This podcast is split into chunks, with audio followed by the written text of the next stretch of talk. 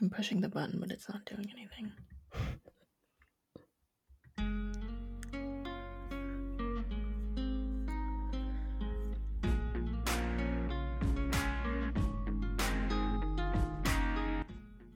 Welcome to the Asian Sewist Collective podcast. The Asian Sewist Collective is a group of Asian people from around the world brought together by our shared appreciation for fiber and textile arts, and our desire to see more Asian representation in the sewing community. In this podcast, we explore the intersection of our identities and our shared sewing practice as we create a space for Asian sewists and our allies. I'm your co host, Ada Chen, and I'm recording from Denver, Colorado. Denver is the traditional territory of the Ute, Cheyenne, and Arapaho peoples. I'm a Taiwanese American marketer turned entrepreneur, and these days you'll find me running my own natural skincare brand. Most importantly, for this podcast, you can find my sewing at i.hope.sew on Instagram. And I'm your co host, Nicole. I'm recording from outside of Chicago, Illinois, the original homelands of the Council of the Three Fires the Ojibwe, the Potawatomi, and the Odawa people. I'm a Philippine American lawyer who loves to sew, and you can find me on Instagram at Nicole Angeline Sews. Okay, Nicole, it's been quite a bit of time since we actually recorded our last episode in season five. I know. What have you been sewing? What's on your sewing table? So today, literally today, I am uh, feeling powerful with my staple gun. Ooh. Yeah. That was oh, not where I expected this to go. It's uh never is, Ada. It never is. um a while back, and I can't remember if I talked about this on the podcast previously. I do remember swearing about ironing boards, freestanding mm, ironing boards. Mm-hmm. Um, at some point later last year like last year my best friend and i were just out together doing errands nothing special but always it's always special with your friends.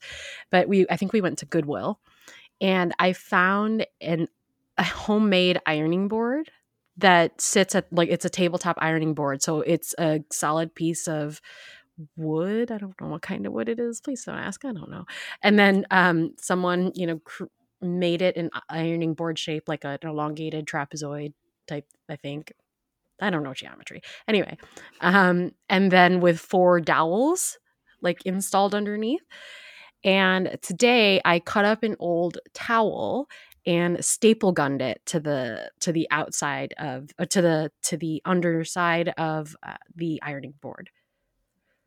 Oh. So I laid it. I laid the uh, towel fuzzy side down, so the old print was on top, and then I put the ironing board face down with the little peg legs up and then I cut around it and stapled it so it's sort of like a permanent padding.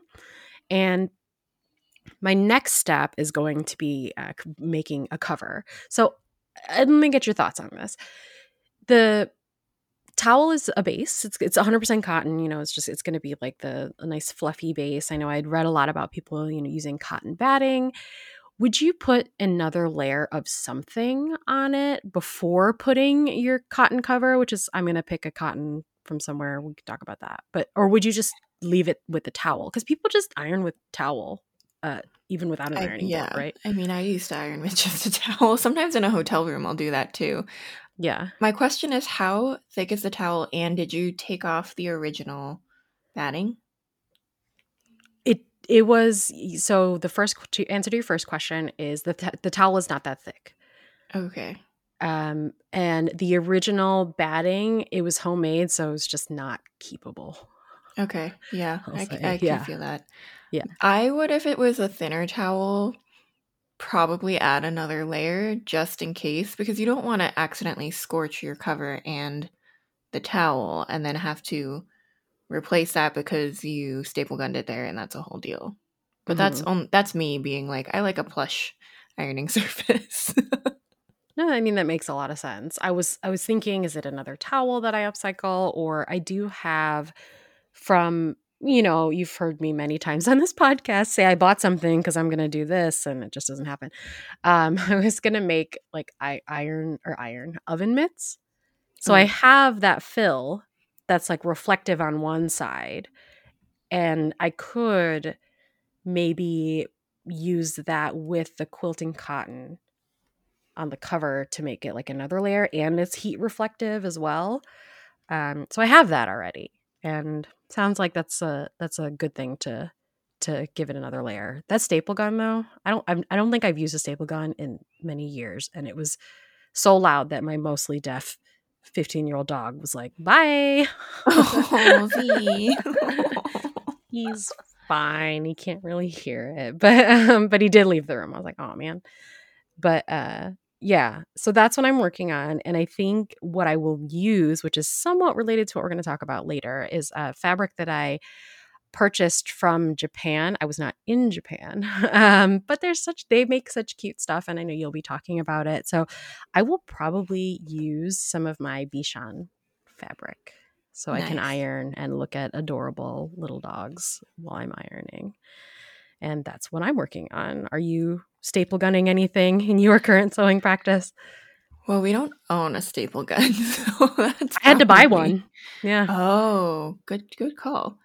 I have been making a lot of zero waste pants, which we will also talk about some of the fabrics I've been using for that. It's from the Birgitta Helmersson Zero Waste Sewing Book.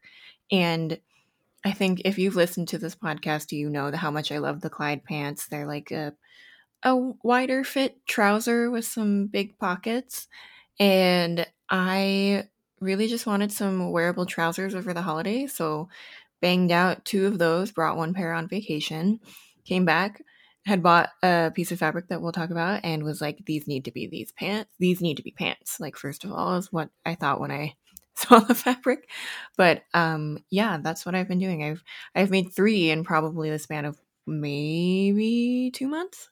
So, quickly becoming a TNT, made my own adjustments on the crotch curve, very happy with all of it so far. Have some other fabrics lined up to use for the pattern as well. So, yeah, I think I was not really consciously looking for more zero waste pants, but it just so happened that I think it's been a few years of, of making the Clyde pants as a TNT, like tried and true pattern. And I've busted through the crotch seams of two of them. And I've also given, yeah, I've given away some pairs to friends and my sister if they were 12s or, or I messed them up. Listeners, longtime listeners might remember my two front uh, crotch curve pair that went to my other friend that she has now busted as well. So we've talked about mending that one. But yeah, I like I still love that pattern. Um, I think they did a few updates. I just wanted something that I knew wouldn't wear as much uh, in terms of like similar fabric choice and like style and where I'm kind of going with my own personal style. So, yeah, that's what I've been working on. Why do you think the crotch curve like wears out on the Clyde more? I think it's because for me personally, I didn't adjust the crotch curve at all, front or back, on the pattern um, as I've been making it, and I, I think there was actually enough. There's enough ease in it for me to wear, but over time, um, maybe like a my body's changed a little, and b, I think I just am a crotch curve buster. Like that's where I got a lot of get most of the wear out of my jeans. To be honest, mm-hmm. like pre sewing, that's where every single one of my pairs of jeans got busted first. And I know a lot of people with like larger thighs who have that issue. I don't have the issue of like thigh rubbing in most of my um Clyde pants or, or now as perhaps as much as I have in the past. mm-hmm. But yeah, I think I've also been putting them to the test, like wearing them a lot to events, to work, and at work I cr- I climb on top of like stools. I'm reaching for things. I'm bending down. I'm doing a lot. Um, a lot of the time I am wearing leggings, if we're being really honest. But when I want to look cute and wear some linen, I'm wearing my Clyde pants. So it's totally expected. I have mended them, um, but I've even busted through some of the mending um, on some of the lighter linens. So yeah, it was time to investigate some other options. I do think I'll still continue to make that pattern. Just, you know, sometimes you need a break and then you go to something and you come back. Well, I uh, don't have TNTs. As we were talking, I think when you made your last pair of ZW pants, uh, just off um, on Instagram, off pod, of course. And um, maybe we should do an episode on TNTs because uh, I desperately want TNTs. If you can see behind me, it, like just this shelf is all patterns, and I don't use any of them. And I'm like at that point where I'm like, okay, where can I responsibly get rid of them? I don't want to like put them up for offer online because I don't want to ship. Um, yeah. So, I mean, I'm looking at a few hundred, or not a few hundred, maybe a hundred or so, just like you know, big four paper patterns that I'm like ready to get rid of because I just, I just want to find my TNT anyway. Listeners, let us know if you want us to do a TNT episode, um, a tried and true episode. Ada can share hers, and maybe when we get around to it, I will. Uh, we can talk about my exploration for TNT pieces. Anyway, um, all that sounds good. Yeah, I mean, I would love to do a TNT episode, which kind of lends us to talking about the next big thing on our agenda for today's episode, which is we're doing a bit of change around here for the podcast.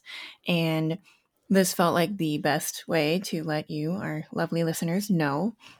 So, you know, we've been around for just shy of three years. Uh, we'll celebrate three years in March. We've done five seasons in that time which puts us at 55 episodes and almost 50,000 downloads. And we have listeners in 40 countries. And there's some that, you know, our podcast analytics tell us is unknown. So I'm sure there's more than that. People on cruise ships or something. yeah, you know, wherever you can get the internet. Yeah. Wow. When you lay all that out, we've done so much in the last less than three years. So pat ourselves on the back, you, me, and the rest of the wonderful collective. And as we got together after the end of season five, Ada and I started to take a look at, you know, what work what is working for us now and what might we need to adjust. And given the way that our non-pod lives lives have been going, we think that the short the sprint season model where we give you 10 episodes weekly just no longer works in the wider context of our current lives. Right. So for me, I'll give you a little explainer as much as I can, and I'm sure you'll figure out more. But um, I'm working on some big changes for my brand and for my company, um, expecting and hoping to grow this year and planting all those seeds. We've, it's been uh, behind the scenes work that has been going on for the better part of almost a year, and it's so close to being ready to share with you all. I hate pulling that line that YouTubers pull. They're like, I'm working on something secret and I can't show you, but I'll tell you. Like, I'm basically telling you that right now. Like, I can't tell you, but I can tell you it's coming soon. And I promise you will see it. And I hope you love it. And I hope that it means great things for what I can do both um, inside the sewing community and kind of getting more people into sewing and all that, but also in terms of like my own work and growing that and hopefully like building a team at some point in the near future. So, yeah, my personal uh, my personal life is also busy. You know, I hate to be that Colorado person, but it's also ski season. and as all of the collective knows from the past 3 years, generally from January to March, my schedule goes work Monday to Friday and then usually we're outdoors one or two days on the weekends and we're very privileged to be able to do that but um, it is something i like to prioritize in my life and something that's coming a little bit ahead of the pod in the immediate near future but you know it's i've been trying to figure out like what that healthy balance of what my therapist likes to call lifestyle medicine is in terms of like exercise and outdoor time and all the things that keep me fulfilled and happy outside of work and relationships and whatnot. And part of that is like, you know, prioritizing those things in my life. So those are the other things going on in my life.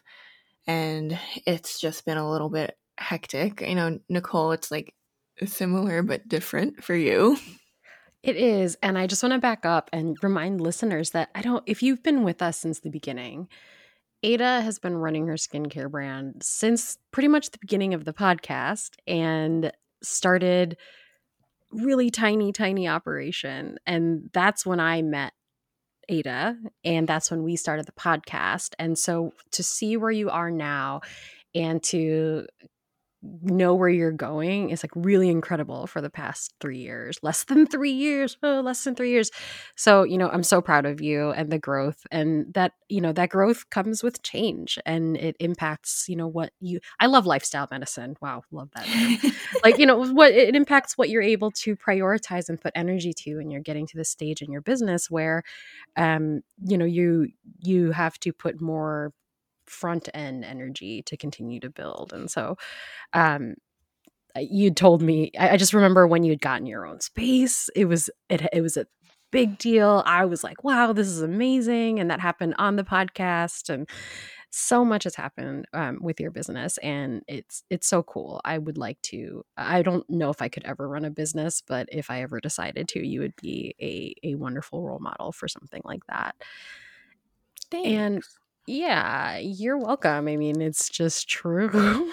Not like, you know, trying to pump you up or anything. It's just it's them facts, you know? Uh, so for me, life is life in, and um, you all know that I am an attorney by day. I work in primarily the immigration law space. And as Ada and I were reflecting on like what's going on in our lives, what's going on in the next three months that could impact what we're going to do, like how, how, what we can do with the podcast. And I realized that I just cannot predict that far in the future. The nature of the work that I do during the day is is responsive to crises often.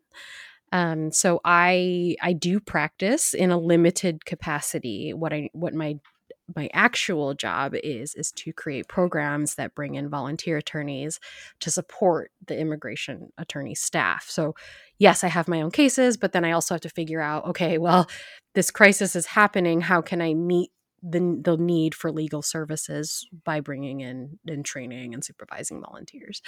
And said in the immigration space it's it's it's crisis responsive. And i've you know i've been in this space for what year is it? 20 it's 24 so maybe 7 years now.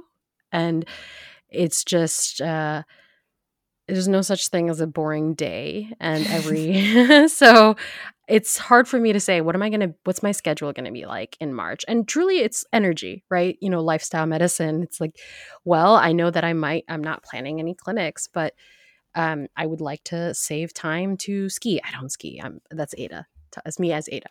But like, you know, I don't know what my energy level's like. Maybe I'm just going to want to sit and read. Maybe I'm going to want to, you know, cook. Maybe I'm going to want to do a getaway. I I don't know um, what that would look like. And more often than not, it's resting, just resting. And um, it's tough to plan for the pod if I can't see or have a reasonable um, idea of what my schedule is going to look like. And, you know, that's just Ada and I. You all know that there are other folks on the podcast who work behind the scenes whose voices you don't hear audibly but come through in the work that we do. And you know all of them are crucial to each episode and you know lots of things in their lives have changed as well.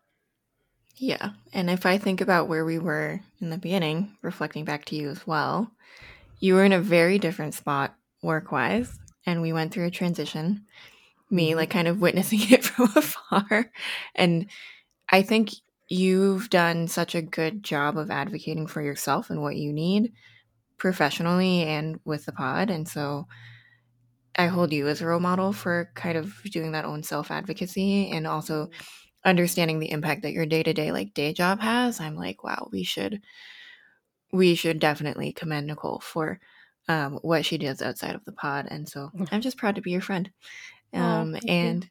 yeah, like you handle crises way more gracefully, think, than myself or many of the people I've ever worked with in the past have. And so, uh, much respect for those skills and also for the folks who have put together the pod over the last three years. We've had almost 20 people kind of join the team at different varying times, take breaks from the team, um, depending on where they are personally, professionally, sewing wise, all that and we would not be here without all of those folks. But again, we kind of took a survey of where everyone was at. And instead of putting ourselves through, you know, more stress to recruit new folks, onboard them, and run myself and Nicole into the ground, we've decided to kind of shift to a new model. We don't know, full disclosure, if this is a permanent shift or not, or if this is something we're just going to test for this year. But basically, our new format is going to be that we're going to release one episode a month ish don't hold us to every four weeks. You will see it on your mm-hmm. Instagram and hopefully in your podcast feed since you're subscribed when we have a new episode. But that's our goal one episode a month. Uh, we do have a few of them planned out and ready to go. So you will be getting new content. Don't worry. And anything else that we can release on our feed will just be a nice extra surprise. We've already done that a few weeks ago with Nicole's brand new to her vintage brunette machine. Mm-hmm. And if you want to check that out, that is on our Instagram. We did a live IGTV. Do they still call it an IGTV? I don't know. Who knows? It's all reels, I think. Right. So um, the best way to keep up with the latest updates is definitely our Instagram and by subscribing to the pod. We will obviously be active on Instagram. It's going to be mostly me and Nicole and some of the team chiming in when they are free.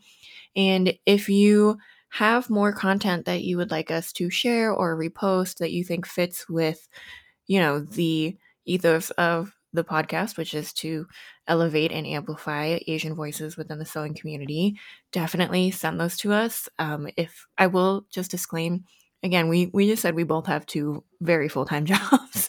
so if it's a story and we don't see it within 24 hours, we apologize. But if it is a post or if it's just a note that we can reshare, um, definitely do that. We will most likely come back to you and ask if you haven't already explicitly told us that we have permission to reshare, if we can have permission to reshare. But yeah, that's what you can expect from us both in this podcast feed and on Instagram. So, thank you, thank you, everyone, for coming on this journey with us and sticking on this journey with us. We are so grateful for your listenership and your community. And we still have our Ko-fi page and we are still selling our labels. And, you know, we do need to raise funds for things like editing and transcription software and to keep our website up to date. So, you can check us out, coffee, ko-fi dot com slash Asian Sewist Collective. And um, you can become a member or you can do one off donations or pay what you want for our labels. So thank you again for your understanding, your patience, and your continued support. Do you love this podcast? Do you like personalizing your sewing projects with sewing labels? Do you know someone who loves personalizing their projects with these labels? Or do you know someone who just loves sewing?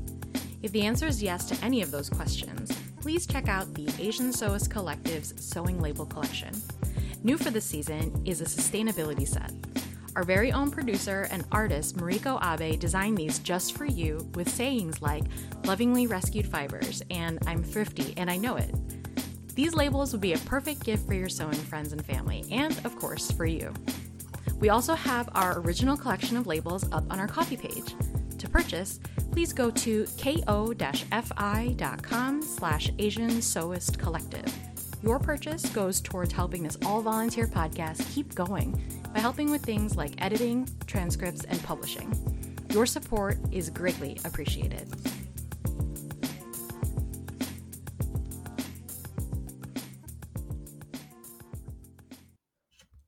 All right. Well, one of the things I should have started out with was saying um, happy new year to everyone. It is 2024. Uh, and Ada and I were fortunate to go on a little holiday for the both of us. Um, not together. Sorry, I should make that clear. Although I would love that. Dream. Right? That's the dream. Um, you know, we we both recently went on vacation and we'll we'll tell you all about it because we're here to talk about what we saw, what we bought, and I thought, you know, you'd like to see. So this video will be on YouTube um, for you to look at, but of course, we'll do our best to be descriptive. And uh, you know, Ada, uh, let's let's start with you. Where did you go? I thought you were going to start that intro with like Happy New Year. Also, it's about to be the Lunar New Year, so Happy New Year for everyone else who's celebrating. I know you don't, but it's me. I, was almost I was gonna say happy like Gregorian New Year, and I was like, wow, what a nerdy way to introduce the podcast. I was like, maybe I'll just I'll, I, you, you go back, you can hear the hesitation in my voice. I was like, oh, it's almost Lunar New Year. Anyway, happy, so where did I, yeah? go ahead. Where did I go? I was really lucky to go to Japan and Taiwan. First trip back to anywhere in Asia since the pandemic. Mm. Um, so we started out in we flew into Tokyo from the East Coast. So first we went back to visit um, some family. We went to Tokyo for a day, flew up to Sapporo, which is um, on the island of Hokkaido in Japan, so very far north, very snowy and cold. We did the city of Sapporo for a few days, which was really nice. Didn't get to do any fabric shopping there. Then we went in the opposite direction. We went all the way south to Taiwan. My friend from college, who is also Taiwanese, um, she decided to do her wedding and her wedding banquet in Taiwan. And Aww. that was actually really nice because her now husband's family is all on that side of the Pacific. So they were able to come. And a whole bunch of people from college who I haven't seen in a really long time were there. And he also went to the same college as us. And I forgot that we had overlapping friends. So talk about a reunion all the way mm-hmm. across um, the world. That was really nice. We were actually only in Taiwan for, we were in Taipei for two nights. So about 30, 36 hours. And did not really, really wanted to try to get to shopping. Um, Raquel, who is, I think, Raquel in Asia on Instagram, mm-hmm. um, is actually retired there. And we've chatted a bit um, about where to go fabric shopping. And I was so annoyed I didn't have time to reach out to her and I didn't have time to go fabric shopping. I was literally Aww. just there for my friend's wedding. And hopefully we'll have more time on the next trip to hang out, visit more people. But uh, flew back to Sapporo, went skiing, which if you have ever done a sport in your country and then go see it done in a different country, highly recommend because the etiquette is usually the same but a little different. So definitely interesting there. And then we ended our trip with one last night and half day in Tokyo, which is when I got to squeeze in some sewing because we had a little more time in Tokyo. We had a few more hours than we thought we actually did. So I was able to convince my lovely partner to accompany me. Wow, that sounds like a lot of um, like movement within within a small area. So, how long were you overseas? I was overseas for about a week and a half. So, Whoa. but my whole trip was actually about two weeks because we went back to the East Coast first and then we went straight there. So, I think I spent four or five days on the East Coast, uh, one day bookending each part of the trip in Tokyo, uh, three or four days in Sapporo, three or four days up in Niseko, which is where you where we went skiing, and two, three, two days ish in Taiwan. So yeah, about a week and a half. That sounds like a very fast week and a half. yeah, yeah, it was a lot of back and forth. And, you know, we had planned some of the luggage. We did have to buy a duffel bag to bring some stuff home because I didn't plan on buying that much stuff. And then I got a little too uh, excited. I mean, well, you're over there, right? You might, you might as well. I was trying to be good. I was trying to mm-hmm. be good. fair, fair. So just to back up, Raquel, is she in she's in Taiwan? Yeah, she's in Taiwan. I believe she lives either in Taipei or near Taipei because okay. the places we've discussed are in the city. Okay. Okay. Next time. I've only been Next in time. Taipei airport and it was really nice. so. It's it's gotten a lot nicer. oh, okay. I was like, wow, this might actually be the nicest airport I've ever been to while we were laying over on the way to the Philippines in 2018. It was good stuff. But yeah. So you got to go out for just for a little bit for fabric or for for sewing stuff. So what did you end up seeing? So listeners probably have heard this on other podcasts or blog posts. Um, there is a neighborhood. Uh, I don't know if it's technically in Tokyo or just outside of, but it's called Nippori Fabric Town, N I P P O R I. And it's just this street full of fabric and notions haberdashery shops. It's kind of like a sewing paradise because you get off of the subway, the metro, and you see arrows immediately. Mm-hmm. like the exits point you. They're like Nippori Fabric Town this way. You walk over like two blocks and it's just a street. And I think um, quite a few folks have actually gone and shown it off on Instagram and YouTube. So I'm definitely not the first, nor will I be the last to go there. I had about an hour and a half to get in and get out before we had to kind of head back to our hotel to pick up our stuff and go to the airport. Mhm. So we were on a time crunch and I explicitly told my partner like we're on a time crunch. I'm you are my timekeeper because you're not really looking at the fabrics here. So you're you're on that and I didn't realize that I was going to have that time until the night before. So I did some quick research and decided that the best use of my time in that limited time would be to hit up one of the biggest shops there, which is Tomato. And Tomato is, I don't know if they're technically a chain, but they have multiple locations within Nippori Fabric Town. Hmm. And so they have like, I think f- four or five stores along that street on different blocks. And they are on both sides of the street. It's really, you can't miss it because the big awning says tomato and then there's a drawing of a tomato.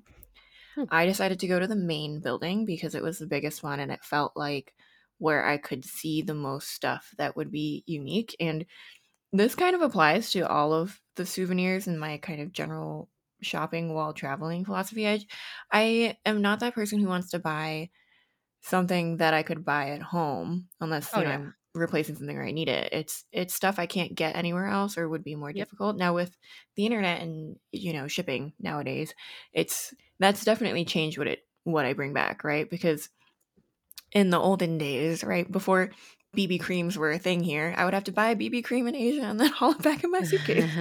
now I could buy that online. like yeah. so it, it's definitely shifted what I can buy and what I want to buy there. So I was prioritizing fabrics that I couldn't necessarily source here or wouldn't get as much of a selection of here. So the tomato main store has five floors, I believe, and Whoa. you're supposed to actually so it's a little different from some of the fabric stores here where you would like shop it all and then tally it up at the end. You shop by floor and check out on each floor, which is really fun because each floor has a different theme. Oh. They have really helpful guides next to the very tiny elevator and the stairs. And we were there, it was a Friday, kind of mid morning, and it Mm. was busy.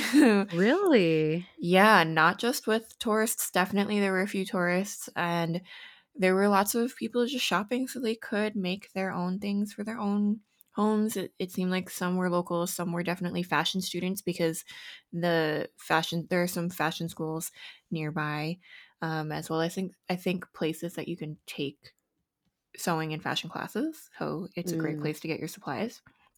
So at first, when we stepped in, I was like looking at the markdowns on the first floor because they have some, um, not like seconds. Basically, they have like a seconds section on the Yeah. first floor. They also have like a discount section, and then they have remnants and they have pre-cuts and they have a whole bunch of stuff. Then I realized that there were four more floors, and since I had to check out on every floor, I should really walk from the top down, Yes, that's what I would have done. right? And actually, we took the elevator all the way to the top floor and worked our way down. Yep. I think I, I didn't purchase on every floor because not every floor had things I really wanted to bring back. And I had, at that point, calculated how much luggage space I had. so I had about a full backpack that I could bring back. So we went top down, knowing uh, what kind of Sanrio characters that you were into and what kind of characters I'm into and all that stuff. So first, we went to the characters floor, and There's I like picked the whole floor is characters. not the whole floor, but oh, it's but still like a- amazing. yeah, like a half of the floor is characters. Wow. Yeah, you get a lot of Sanrio. You get the Pokemon, um, Gundam. You get a lot of Disney, Sure. and it was it was all sorts of like really cute stuff. A lot of it being like canvas, cotton, quilting, um, pre-quilted uh, as well, and then you had like other cool patterns that weren't necessarily like branded characters, but like cute cats and dogs and like illustrations of things. So I spent a lot of time on that floor and I ended up picking up a Sanrio print for you and a Thank Sanrio print for me. and a few, I think two other prints that I thought that were really cool that were very Japan, for lack of a Mhm. better word. One of them was definitely like a, the mountain motif, but kind of done geometrically, and I thought it would be a nice textured cotton Um, it's a single gauze, te- uh, textured cotton single gauze, probably like t-shirt or not t-shirt, but like you know, woven top. shirt. Yeah, box top for the summer. So that was really nice. And then the other one, it was like, ooh, geometric pants, pants for the summer, since I'd been on that zero waste kick. Uh huh. And that was lovely. And the one that I actually already made into zero waste pants was this floral corduroy that I found. It was actually a really light corduroy. And it was, I think, a high wale count, like a 21 wale, maybe. It was double What does digits. that mean? So wales are the number in a corduroy, like the number of uh little columns that you have. hmm And I believe when you per inch, yeah, I believe when you Okay. refer to the number, it's like per inch. So it was like really lightweight and really small wales. And I just loved the idea of having a floral corduroy because that's something you don't see as much, Nope. right? And corduroy is like a fabric I could probably wear here, if not half of the year, a good like quarter of the year, right? Yeah. Winter. And you can layer it if it's light. So I've been wearing it on colder days with my um, merino base layers that I wear for skiing. Yeah. And it, I've gotten a lot of compliments on it. So yeah, really love the corduroy. And that was the characters and prints floor. Uh, I can also tell you what I didn't buy on that floor. Is that I don't know if that's interesting to people. well, yeah, it's interest. It's interesting to me because I just kind of want to know what's there, whether you bought it or not. Really. so I one of the first fabrics I gravitated towards on the floor, but then didn't end up getting, was this cute strawberry print, where it was a solid. You had the option, I think, between white or light pink background, and then these like illustrated strawberries, and I just thought they were really cute. But the fabric, the substrate itself, right, Mhm. was a thicker, heavier weight twill cotton. I'm pretty sure it was 100% cotton. And I just couldn't see myself making it into anything I was actually going to use or wear. It just felt like if I got it, it would end up being an accessory and it wouldn't be something I was like excited about. And so I held on to it and made my rounds and then found a few of the other things that I ended up buying and was like, okay, I'm going to put this back. But um, I was holding on to that and I think the mountain print and they're both bolts. And the lovely gentleman helping on that floor came over and was like, here's a cart. And so they give you a big, it's kind of a tall, maybe three foot tall, um, almost like a laundry basket cart on four wheels that you can roll around and put your bolts in. Oh yeah. And so uh, they ask you to use that to take it around, and then you take it up to the cutting table, which is next to the checkout. And when I was getting my fabrics cut on that floor, there was another woman being helped who had brought her pattern pieces actually and was laying them out to see how much yardage or meterage, I guess, was needed. Interesting. hmm I like that because I mean I will often go by the envelope or the the printed pattern, you know, and I'll just say this is what I need. But if you bring it with you, and I would assume that people are cool with that, you can do your placement of the pieces and figure out like, do I really need two and a half, or can I get away with two and a quarter, or that type of thing. That's cool.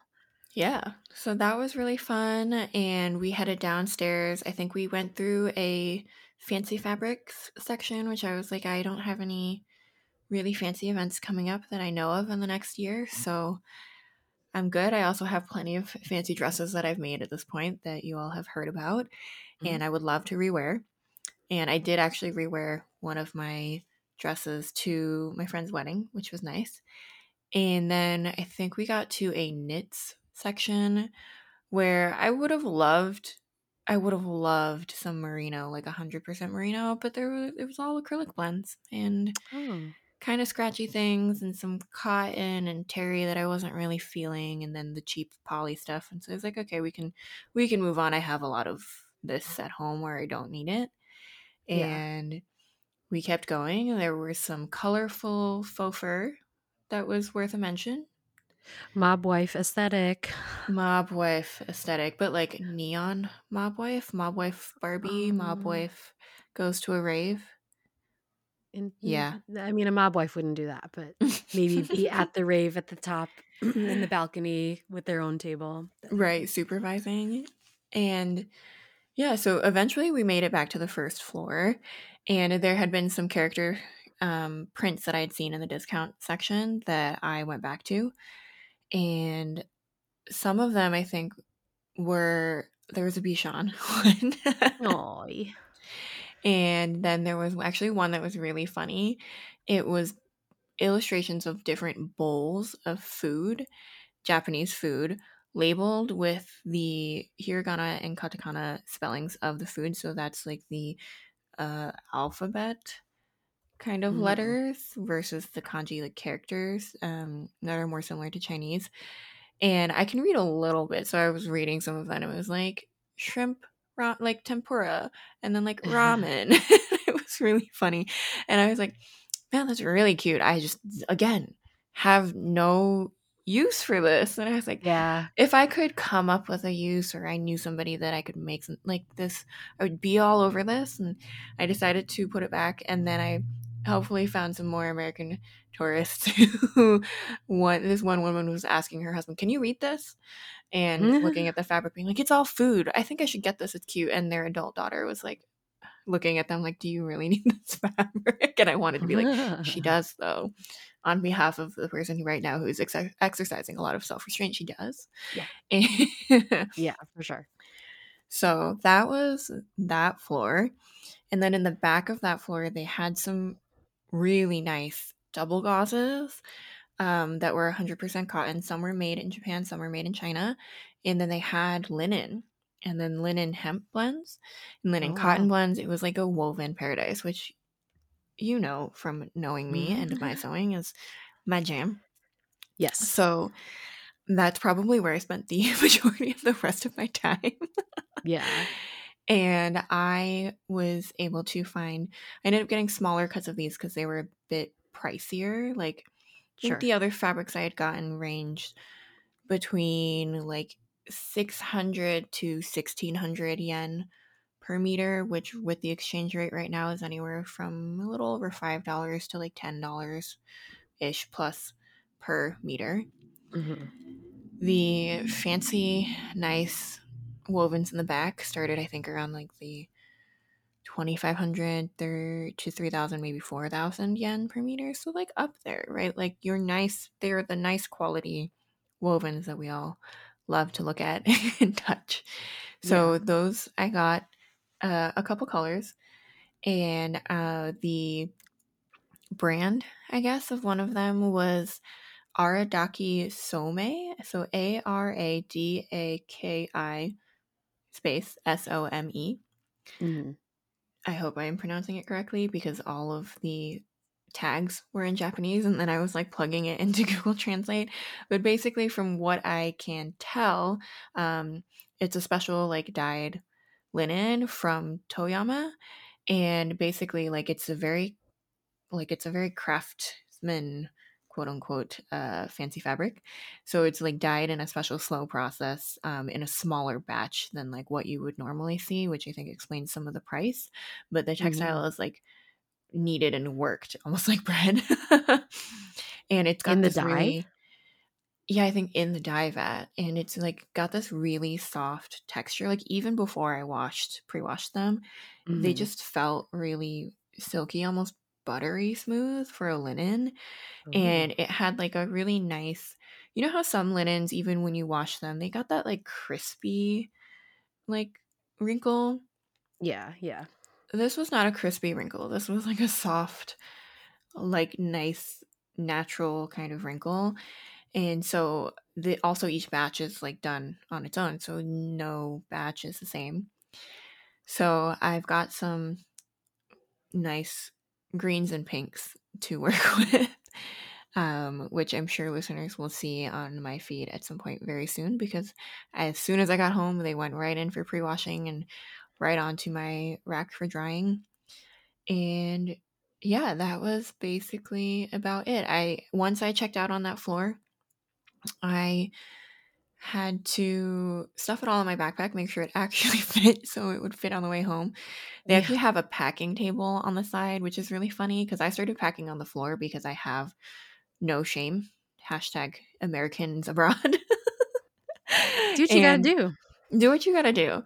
But then I saw they had a packing table and there were a few people over there like repacking their bags and, and fitting everything in.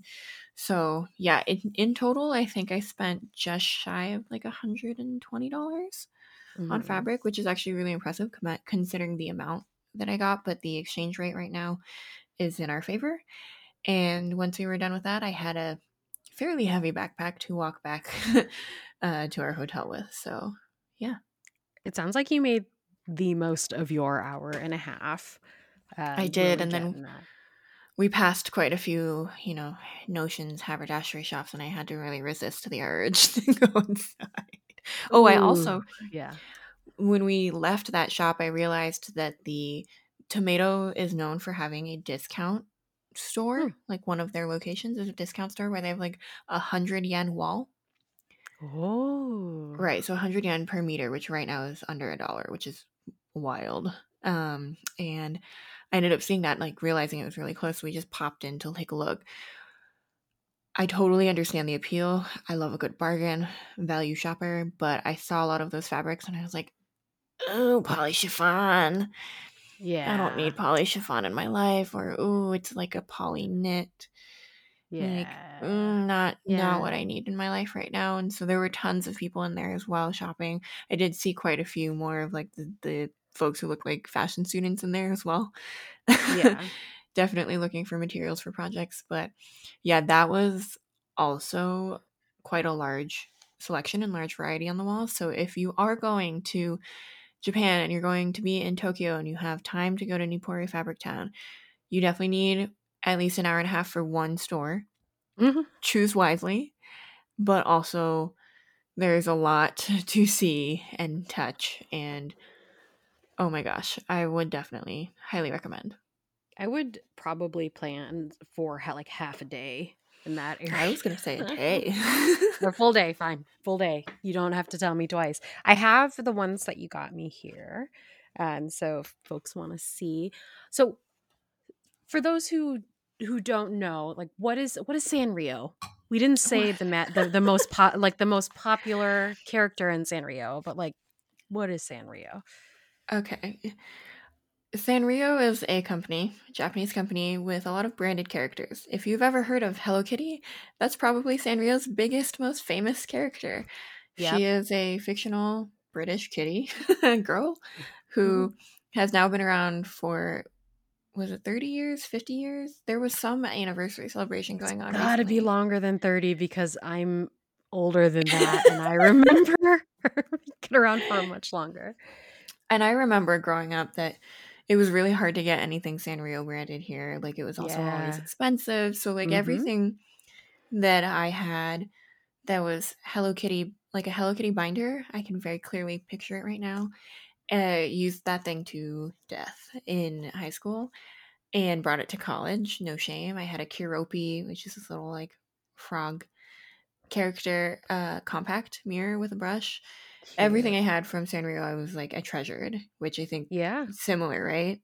Yeah, same. We um growing up, my sister and I were like obsessed, and we were you're we're children of the early '90s, so you know we're we loved all that stuff, and you could only find it at like one store called Zany Brainy, which was like there was one kiosk at Zany I Brainy. I remember Zany Brainy and they just that's it that's it. There's just one kiosk that had a sanrio and like they they have the prices on each item and it was too it was like it was a lot for what it was and like we would only be allowed to get like one small thing um but but Pochacco is the character that's like my character uh, my sister's was Keroppi so yes hello kitty very popular. I'm a Hello Kitty I, stan.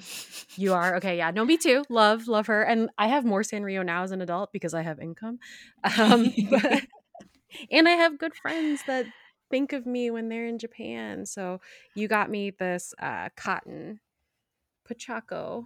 It's so cute. This is really for the viewers because uh, you saw this yourself, but it's so cute.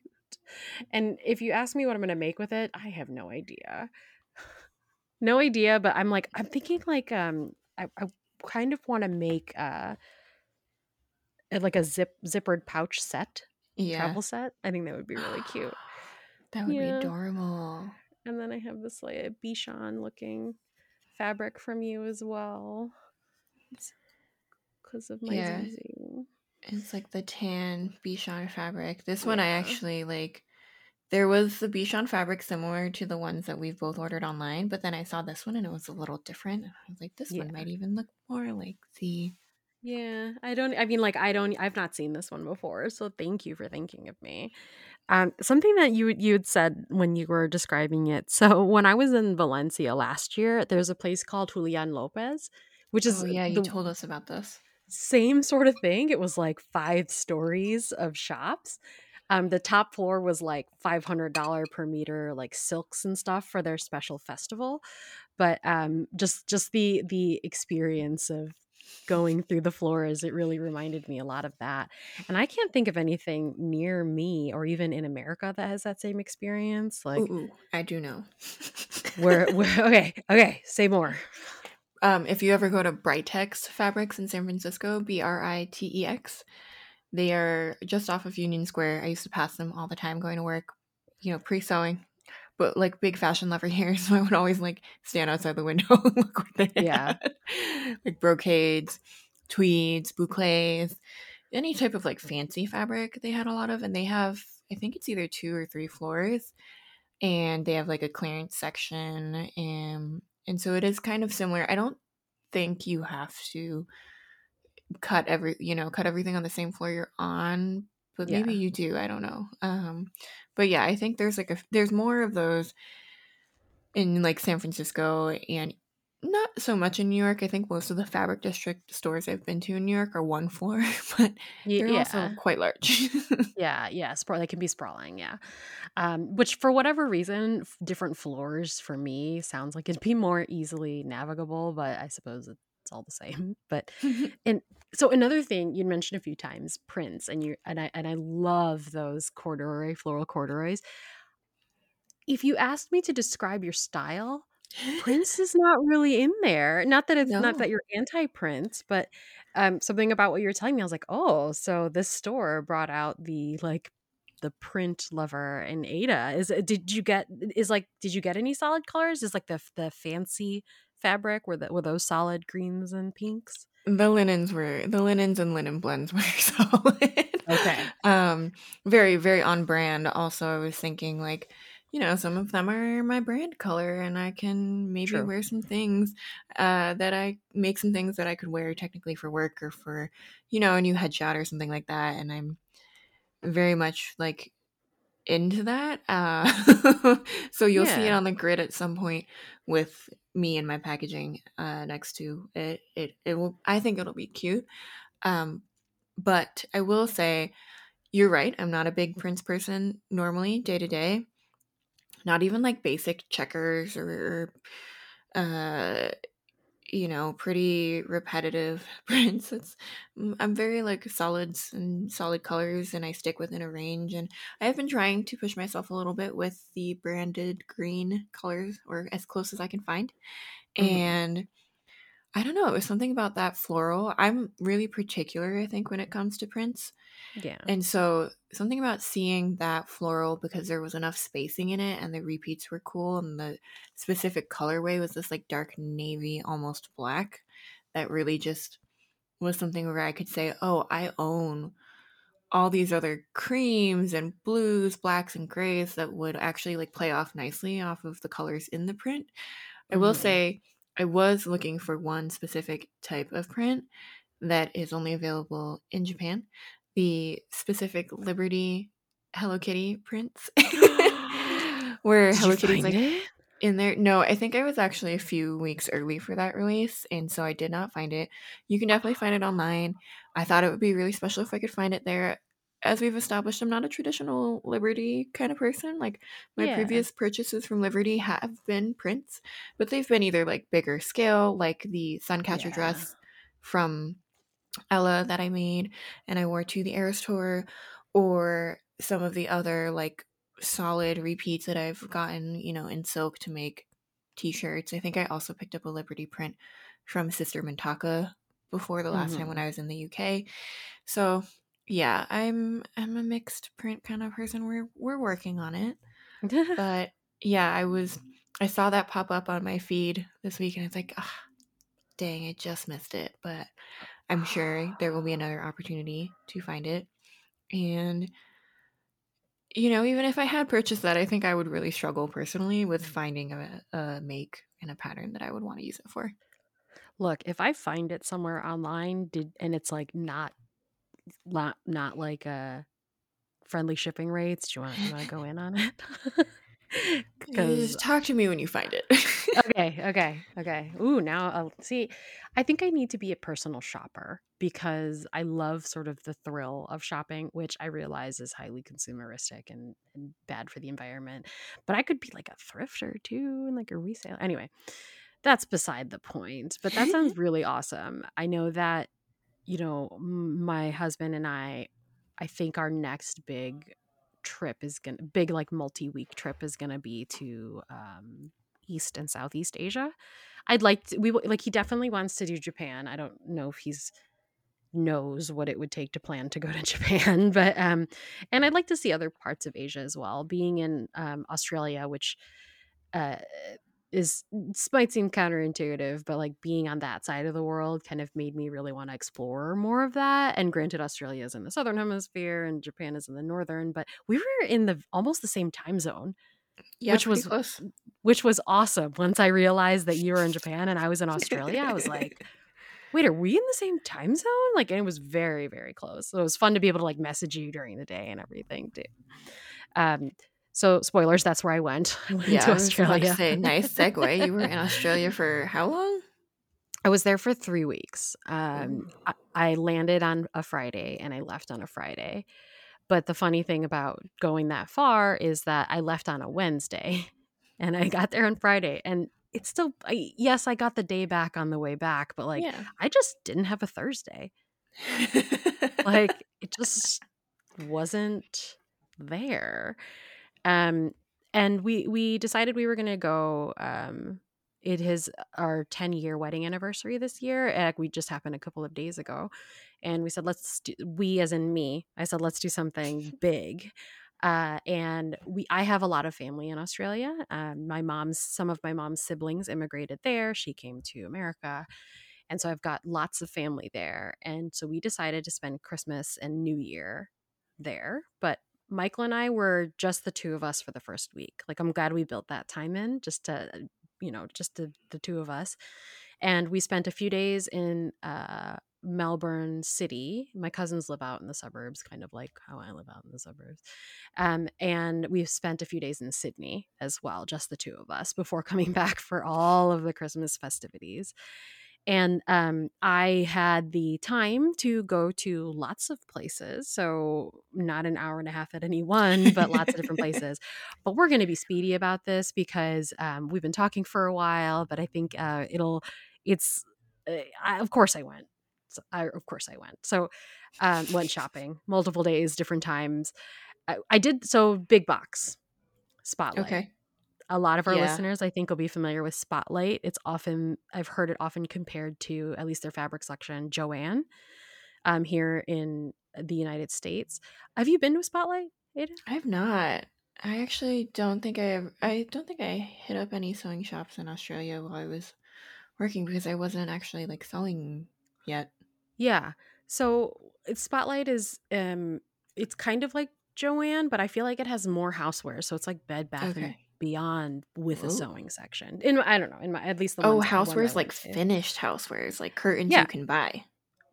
and bedding and i think there were maybe like some appliances like i can't remember i was very jet lagged for like that first week there were a lot of naps um so that's the spotlight they're everywhere you can find them everywhere and the big thing that i got there so knowing that it's like like the the bargain you know store and not not like a small um boutique type of store i was like okay well i know i'm not i know what i'm gonna look for here.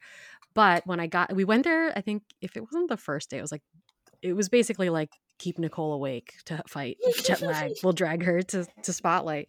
And um that by then their christmas cotton like quilting cottons were 70% off. So i got a, a lot of like single yards of christmas themed fabric with marsupials Oh my So- god, yes. I, I- unlike you, I didn't. I, I didn't stop myself and say, "What am I going to do with this?" Because I don't know. Um, yeah, but I had way less luggage space. This makes sense. I had a lot. Um, we so we did the whole. We did all four. We only did three on the way there, but we really only had to buy the fourth luggage or bring the fourth luggage, which we just asked our cousin who has an extra one, and it turns out they bought it in America the last time they were there. it so it's made its way home. It's Nicole's family luggage. It's like yeah. the sisterhood of the traveling pants. Exactly. Nicole's family has a sisterhood, Ex- familyhood of the traveling suitcase. This always this always happens, and so I'm grateful that we're able to actually, you know, I didn't have to buy new luggage or anything like that, but um, it was mostly gifts for family, like Mm-hmm. All the family there wanted us to ferry gifts here, which was a lot. I'm happy to do that. Like it's it's, yeah. it's a lot of fun. Um, so none of that Christmas fabric is here. It stayed in Australia. so you're saying you bought enough that it did not fit? Correct. Um, here's the thing: my cousin is getting married in August, and some are already coming from Australia. So someone in that caravan of people that is coming will stick it in their luggage. And it's christmas themed like you know yeah. gonna, what am i gonna do with uh, a wallaby with the santa hat? Like oh i can't I, I, I still don't know what i'm gonna do but i'm like i think i would love to make just like gift bags um, or yeah. tea towels that would be so cute and um but yeah they were like 70% off maybe even 80 i can't remember but i was like well buying this um and then in the da- we stayed downtown in the city proper and i just happened to walk by a place called lincraft which is also like spotlight but i think cheaper in my opinion it seemed like less expensive um i bought some yardage just because i thought i was going to do some hand sewing on the plane of like a poly satin i can show you i have visuals ada oh nice you, you know me i have visuals um just because i thought it'd be fun to like hand sew something with this. Ooh. But then I didn't because jet lag. Because most of my time awake, if I wasn't exploring or eating, I was sleeping, um, which is fine. But yeah, I just I picked that up, um, and so those are the big box stores. And then I'm gonna start with what I skipped. Now, Ooh, yeah. Hot take. um, one was by choice. One was just a failure of scheduling. um, so I did not go to Tessuti. Um, okay. Um, have you heard of Tessuti? Yep, I think Tessuti might be the most well known of the ones you've mentioned so far. Yeah, so Tessuti is like when I was looking at I was down the down the block from my hotel when I was staying downtown. I stayed with family um those those latter 2 weeks. And um I looked at the website and it said, you know, like finest European imports. And I was like, nah, no. Like I'm not gonna I'm not gonna go to Australia and buy European imports. I'm just gonna go ahead and skip it. Like I was it's like if I have time, I'll check it out. Jet lag. So no. Um, okay, fair. And then what I ended up skipping, and I didn't mean to skip it, and it's okay that it happened, um, the fabric store. and I think store. yeah, so it's it's from what I understand, very popular in the sewing community. It's also known for its um, a lot of its New Zealand and Australian sourced wools, and I have almost ordered from there before, and the shipping's fine; it's reasonable. But I'm like, you know what? I'm going to be in Australia. I'm going to go to the store, um, and my cousin and I planned a day to go fabric shopping, and it was it was well past. I think it was like January 3rd or something when most of the places like open up again. You know, it's past the New Year holiday.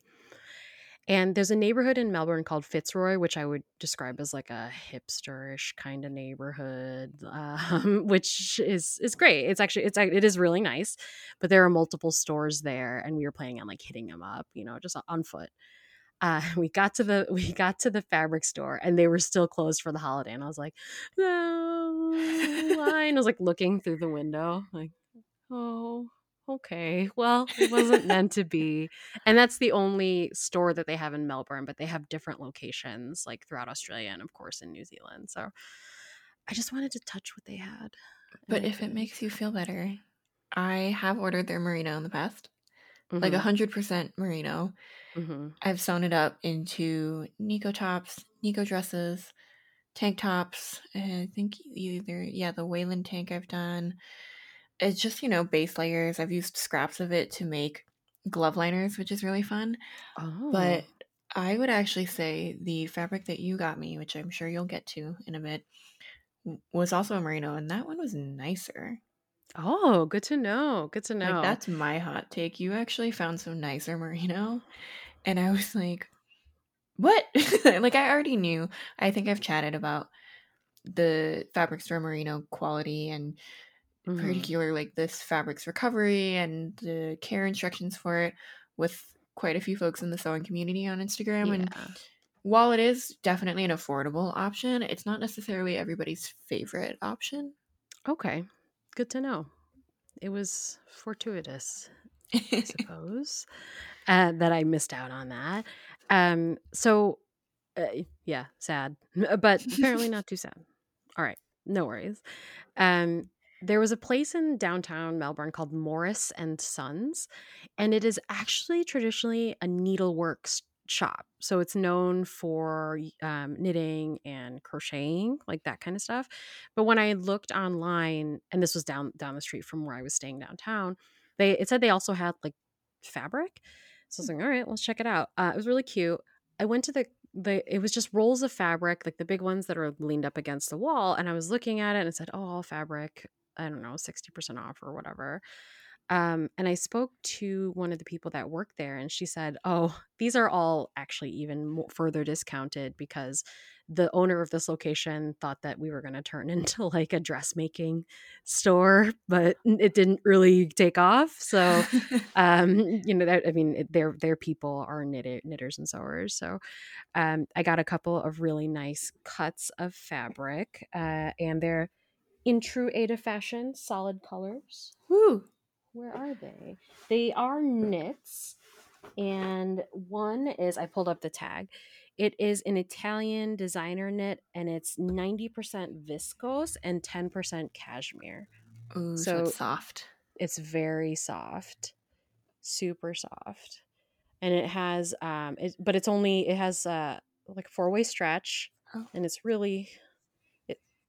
It's you can see you can see the light through it, so it's like tissue weight, but it would make a really nice like long sleeve, you know, simple long sleeve, or even um like a mock neck, I think, or a Mm. t-shirt. But I was like, "Ooh, cashmere, hello." Um, I couldn't tell you how much anything was, honestly, because I I was sort of operating on the whole like uh American discount, which is with the exchange rate, everything was like 40% off. So Yeah. it was like 10 Australian dollars. It was like six American dollars. Um, and then I got this mustard. Let me pull up what it I had to like take a picture of the tags, of course. Um, this is a silk viscose, 30% silk, 70% Ooh. viscose. It's like a it's also thin, you know, but nice and light. Nice drape. Yeah, beautiful. So that came from Morris and Sons. Uh, so hot tip if you're in Melbourne, Morris and Sons has also has fabric. Um, so that was one, and then in the Fitzroy area, there's a place called Drapers. Um, it's it's a really small store, and that's where I got the merino wool that I sent you. Um, and I got a few other things, but what I ended up doing was just buying remnants. Um, oh.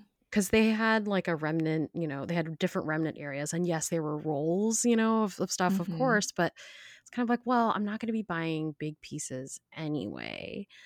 So I picked up that merino wool. It's a, you know, a gray marled merino, which I hope to make into a base uh, layer, probably just a mock neck. Right? Um, it's it's really nice, and it's it's got a so it's it's got a two way stretch though, so Yep. I, that's not that big a concern, right? Like I think as long as you're not making it into like base layer leggings or pants, right? Like Right. that, you want some four way stretch to, you know, not bust a seam. Yeah, yeah, I'm not interested in busting a seam. Thank you very much. Um, so I got that at Draper's, and then I also got um, this cotton seersucker. Ooh, stripes. It's really cute. Yeah, it's like railroad stripes, and um, seersucker is not something I've worked with, so I think it was one of the things where it was affordable, and it's about a meter and a half, but super wide. It's a dark gray and white stripe, and I was just kind of draping it over myself, and I kind of think it, I I don't think it could work with pants because my thighs are, my thighs would have conversations that would bust the inside pretty quickly. but I think like it would be a super cute um, shirt or even are you familiar with the sewing mason atlas wrap dress? oh yeah, yeah. I feel like that would be kind of cute to play with the stripes and stuff. Oh, that Um, would be cool. but yeah, Drapers, I you know, I, I highly recommend. I think it's it's like a really cute store. And um the person that was there was just one person working the shop and she was so she was really sweet. Um and then there's a place called Darn Cheap Fabrics. And so I was like, all right, let me check it out. I'm managing my expectations here. Maybe it's like the like hundred yen wall. Give them credit for knowing what to name their shop so that you can find it on the interwebs. exactly exactly seo for the win Right, and right. um i i was there i went there um so you know it worked on me but i was like you know a lot of it was poly chiffon like polyester but i did find this really nice linen cotton blend that is also mustard. Um, it has a really nice weight and i do like linen but i like when it's blended as well because then it doesn't wrinkle as much. Um, and this is i think i think this is um, suitable enough for a bottom weight. So i was thinking Oh, like maybe culottes pants set or something. Um, but yeah those were like my in-store purchases because one of the things that i did oh no. was, was order a lot of Nerida Hansen in advance and have it shipped to my cousin's house. Honestly, great plan. Uh, yeah, I mean, why not? She didn't. She didn't know at first, and she's like, uh, "Is this yours?" I'm like, "Of course it is. What are you talking? Of course, of course it is." Um, are have you sewn with Nerida Hansen? Are you familiar with no, her- the I mean, I've- designer? yeah, I've seen it. Um, definitely interesting to me. Have not sewn with it. So the uh, everything is patterned and Mhm. colorful. Um and you know, I really love the print. So I did actually, you know, what was some solids? You saw my solids. I was just like, let's uh let's let's do do change it up a little bit. But I did place like four different orders because I was like, oh, this is cute, and I'd buy something. And then like and this started in May of last year. So this was like, and I wasn't there until December. So she's just hanging on to all of it. But um I've heard really good things about the quality of the fabric, and that's why, because like I can't feel it, right? So this is their like a cotton sateen, Ooh. and it's so soft. None of it's been pre-washed yet, washed yet, but like, come on now, like look at that. It's at like a that. Is- basket weave print, kind of. It is. It's um when my brother, my kid, my brother was a, a a kid. He used to say when something made him dizzy that it made him busy. So makes you busy. I still say it. Everyone in our family still says it. Um, Nerida Hansen also collaborates with Indigenous artists. Um, and so they do have um, some some prints, and this is their um, this is their linen. So this is um, an indigenous print. I don't know what the symbols mean, but I was wanted to support um, indigenous artists in Australia. So I envision, you know, shirts um, Yeah. made out of that, and then this is just like so cute. Look at that. It's got colors. Is that is it floral? Yeah, I leaves? think it's like a leaf thing. I don't know. It's just Listeners, really if you're only listening and not on YouTube, there's like a rainbow and leaves, and it kind of looks like a radish. yeah. And if Oh, I looked at it, it screams Nicole would buy this and not me. Yeah, absolutely. This is very me. What am I going to make with it? I don't know. It's currently raining, uh, and and it had been snowing and freezing, and so this really just you know warms the heart. Um, but here's like another cotton sateen that is more subdued than what it's a um like a like a dark green Floral. navy with yeah like um taupe orange floral it's a really like beautiful pattern but the fa- the quality of the fabric is so nice i am glad that i purchased it um you know because i can order it but like it, it's just um there's not a lot of places that you can order it. And then like if you buy directly from her and ship to australia or the- from the designer it was cheaper yeah. or less expensive. So you know i went with that.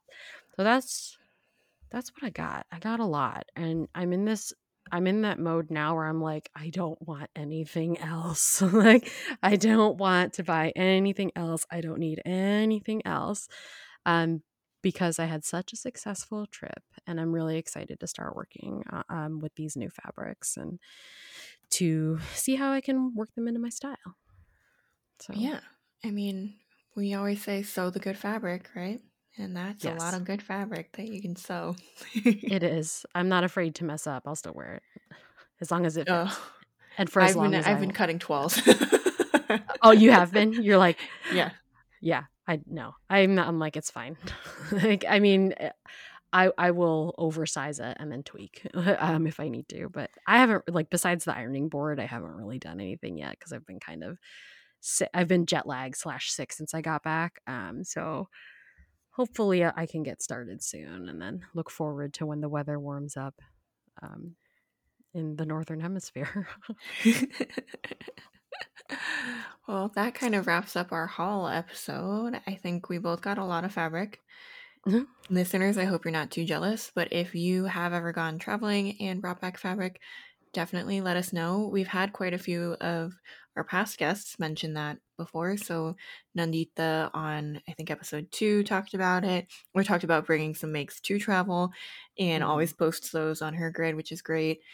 I think Ella also at Handmade Millennial told us about yep. her own purchases while traveling. So definitely tell us about your travel purchases, whether it's fabric or notions, or maybe like why or why not, and where you got that fabric and what you're going to make with it. But we look forward to seeing you in our next episode. Happy traveling.